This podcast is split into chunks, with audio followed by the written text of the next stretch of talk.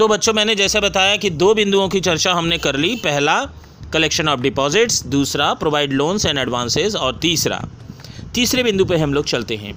तो bank performs the function like an agent, commercial bank एक agent की तरह कस्टमर का, एजेंट्स ऑफ द कस्टमर यानी एजेंट के रूप में, बिचौलिए के रूप में काम करता है। कैसा बिचौलिया? अगर आपका इंश्योरेंस पे करना है तो आप बैंक को इन्फॉर्मेशन दे सकते हैं कि वो प्रत्येक महीने आपकी एल आई सी या फिर कोई भी इंश्योरेंस वो उसको पे कर दे। अगर आप ऐसा करते हैं तो बैंक आपके तरफ से आपके अकाउंट में जमा हुए रुपए के अंदर से आपके एल आई सी या फिर आपके किसी भी इंश्योरेंस को पे कर देगा। लेकिन बैंक एक निश्चित समय पर आपका काम करेगा, इसलिए बैंक उसके लिए कुछ परसेंटेज चार्ज काटेगा। तो ये एक बिचौलिए के रूप में बैंक का अदर सोर्स ऑफ इनकम है, और यहाँ पर बैंक आपके आपके तरफ से किए गए कार्य का कुछ चार्ज लेता है। ये भी बैंक की कमाई का एक हिस्सा है, तो आप इसको ध्यान रखें। तो बैंक कॉमर्शियल बैंक ये काम कॉमर्शियल बैंक ही करता है, इस बात का भी आप ध्यान रखें। तो कॉमर्शियल बैंक क्या किया? Agents of the customer, commercial bank आपकी तरफ से एजेंट की तरह काम करता है। आपके स्कूल फीस को, आपके इंश्योरेंस को, आपके और भी अन्य इलेक्ट्रिक बिल को या फिर आपके किसी और भी चार्ज को बैंक देने के लिए बिल्कुल तैयार है आपके इन्फॉर्मेशन के बाद। तो ये फंक्शन भी क्लियर हो गया, ये तीसरा बिंदु था। आइए चौथे बिंदु पे चलते हैं। चौथा बिंदु है the banks also performs other function. Other function में क्या होगा? आपने देखा होगा, आप जानते होंगे, जब भी अगर आप कभी बैंक गए होंगे तो आपको पता होगा कि आ, बैंक के पास एक लॉकर फैसिलिटी होती है। लॉकर फैसिलिटी क्या होती है? बैंक के पास एक बक्सा बना हुआ है, उसमें एक लॉकर बना हुआ है, या बक्सा कह लें, लॉकर कह लें, कुछ भी कह लें, वो एक लॉकर बना के रखी है। जैसे आप रूम भाड़ा करते हैं, रूम रेंट करते हैं, वैसे ही बैंक के पास एक लॉकर है।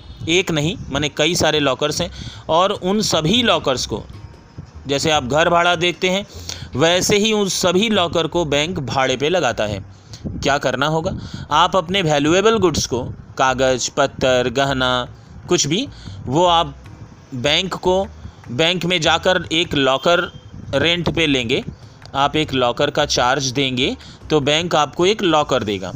अब उस लॉकर में आप ले जाकर अपने सारे कीमती वस्तुएं रख सकते हैं, वो सारा बैंक के नज़र में रहेगा, उसका एक कागज़ पत्तर बनता है, उसका सारा कुछ होगा, और वो बैंक आप बैंक में रख दिए।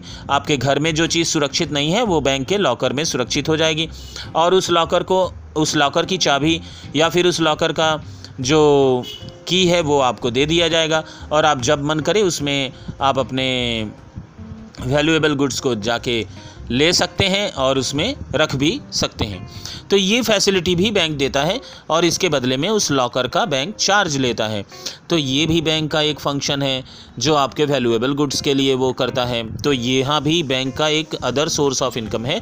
यहाँ पर उस लॉकर में आप गोल्ड सिल्वर कुछ भी जाके रख सकते हैं, पेपर रख सकते हैं। तो ये फैसिलिटी भी बैंक द्वारा दी जाती है, ये कॉमर्शियल बैंक आपको फंक्शन देता है।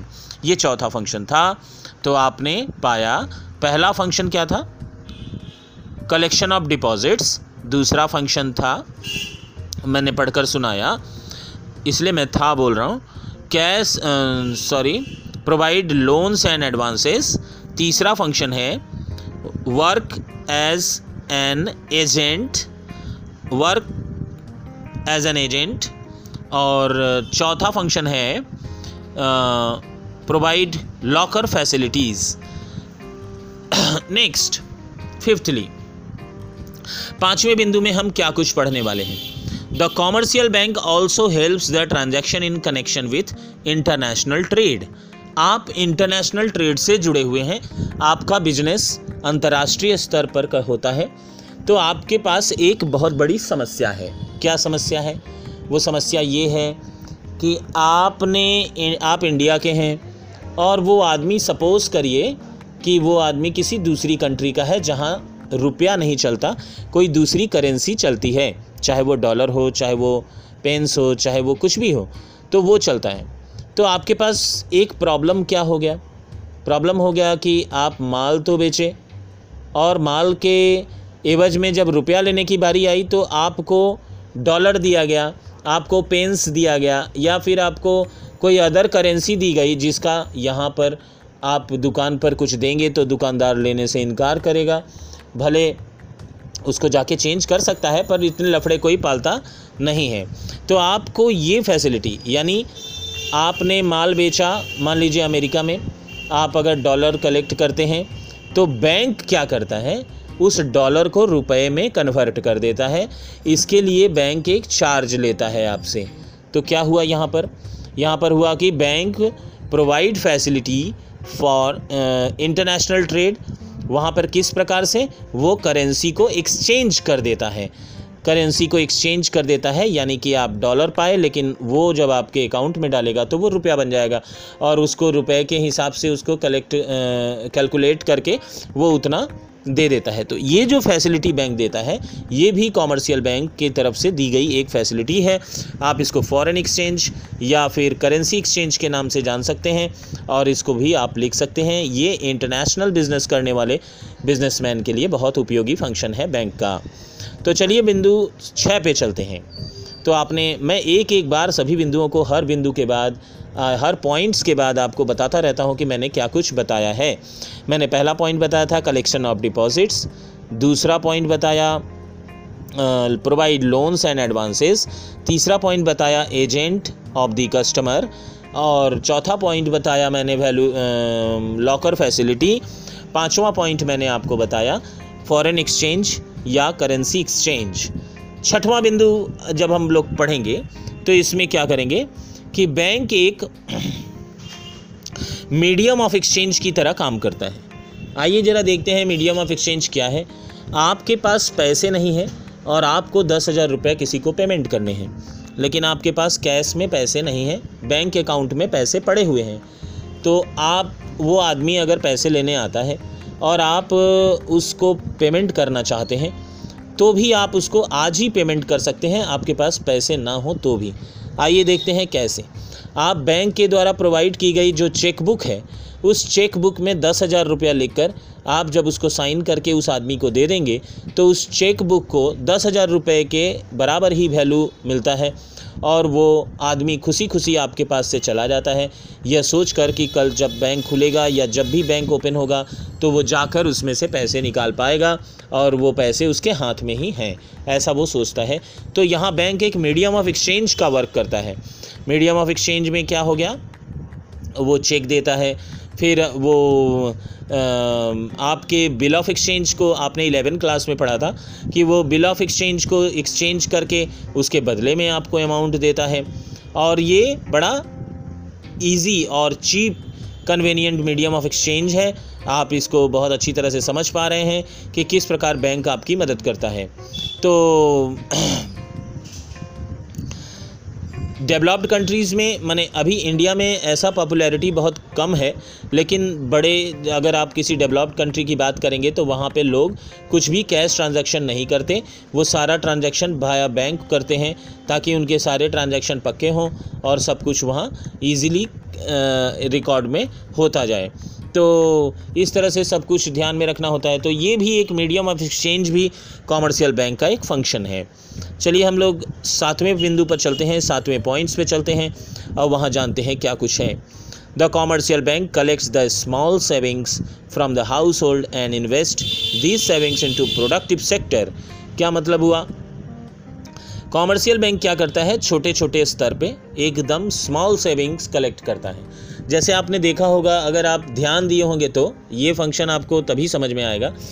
आपने देखा होगा कि आपके बाज़ार में या फिर दुकानदारों के बीच में एक आदमी रोज़ साइकिल लेके उनसे डिपॉजिट कलेक्शन करता है और वो उन पैसों को ले जाके बैंक में डिपॉजिट करता है। ये फैसिलिटी किसके लिए है, छोटे छोटे दुकानदारों के लिए। बीस रुपया, पचास रुपया, सौ रुपया, दो सौ, पाँच सौ, जितना भी उनके गले का हिसाब है, यानी कैश काउंटर होता है, उस कैश काउंटर के हिसाब से वो पर डे देते हैं।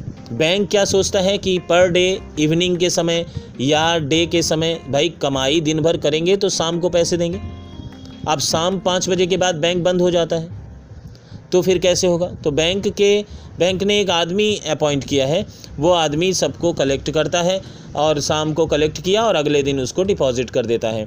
तो ये इस तरह से छोटे छोटे डिपॉज़िट्स यानी बीस रुपया, पचास रुपया, सत्तर रुपया, अस्सी रुपया, सौ रुपया, इस तरह से बैंक इस डिपॉज़िट्स को भी अपने आदमी के थ्रू कलेक्ट करवाता है और उन डिपॉज़िट्स को प्रोडक्टिव सेक्टर में इस्तेमाल कर लेता है, यानी फिर से उसको लोन एंड एडवांस दे देता है और फिर वहाँ पर इस तरह से भी कमाई का एक जरिया होता है। तो ये भी एक बिंदु है जहाँ पर बैंक स्मॉल सेविंग्स को कलेक्ट करता है। आठवें पॉइंट पर अगर हम लोग चलें तो हम लोग पाएंगे जैसे कि developing countries the commercial banks also perform certain development activities. For example in the case of India, most of the large commercial banks are nationalized.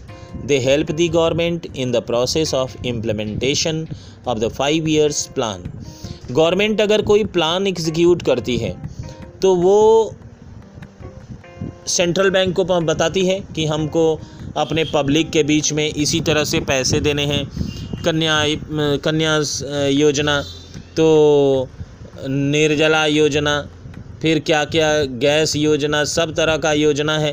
तो इन योजनाओं को आप जब एग्जीक्यूट करते हैं और आप चाहते हैं कि इसको कैश में ना पकड़ के इसको एकदम पक्के हिसाब के साथ किया जाए, तो इसमें बैंक की मदद लेनी पड़ती है और ये काम कॉमर्शियल बैंक बहुत अच्छी तरह से परफॉर्म करता है। They help the government in the bank banks provide credit to the priority sector specified by the government.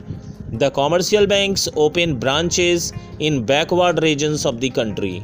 जहाँ भी देश के और भी इसके साथ साथ क्या करता है, जहाँ भी देश माने जो पिछड़े एरिया हैं, जो पिछड़े इलाके हैं, वहाँ पर वो कॉमर्शियल बैंक अपना ब्रांच ओपन करता है, गांव में चाहे नगर में चाहे जहाँ भी, वहाँ ओपन करके वो वहाँ के लोगों को भी डेवलप करने की कोशिश करता है और उनके साथ भी बैंकिंग सेक्टर को फ्रेंडली बनाने की कोशिश करता है। तो ये भी एक फंक्शन है।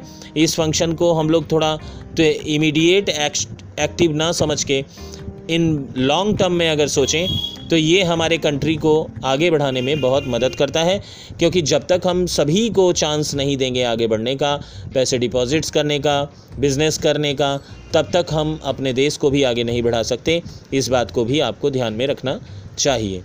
आप एक बात मैं बार बार बताता हूँ कि बिजनेसमैन और बिज़नेस और साथ ही साथ जब तक व्यवसाय नहीं बढ़ेगा, रोज़गार नहीं बढ़ेंगे और तब तक देश नहीं बढ़ेगा। इस बात को ध्यान दीजिए। जितनी भी गवर्नमेंट्स आई सब ने ये प्रयास किया, सफलता भले न मिली हो, पर जिसको सफलता मिलेगी वही देश को आगे ले जाने में सक्सेस होगा। इस बात को भी आपको ध्यान रखना है। तो चलिए, एक बार आठ पॉइंट हमने आपको बताया जो पाँच नंबर के लिए बहुत काफ़ी है और आप इसको लिखें। मैं एक बार आपको सारे पॉइंट्स नोट डाउन करवा देता हूँ कि लिखिए, आप लिखेंगे क्या। फर्स्ट पॉइंट में हमने बताया था कलेक्शन ऑफ डिपॉजिट्स, दूसरे में था प्रोवाइड लोन्स एंड एडवांसेस, तीसरे में है एजेंट ऑफ द कस्टमर, चौथे में है लॉकर फैसिलिटी, पाँचवा था करेंसी एक्सचेंज, छठवां है मीडियम ऑफ एक्सचेंज चेक और इत्यादि के माध्यम से, सातवां मैंने बताया कि collection of deposit small saving deposit, collection of small saving ऐसा बोल सकते हैं, और आठवां बिंदु में मैंने आपको बताया कि डेवलपिंग कंट्रीज़ में commercial bank perform certain development activities function, developmental activities developmental activities function, जहाँ पे देश को आगे बढ़ाने की छोटे छोटे नगर टाउन इन सब जगहों पे बैंक ओपन करके, ब्रांच ओपन करके लोगों को आगे बढ़ाने की सहूलियत दी जाती है।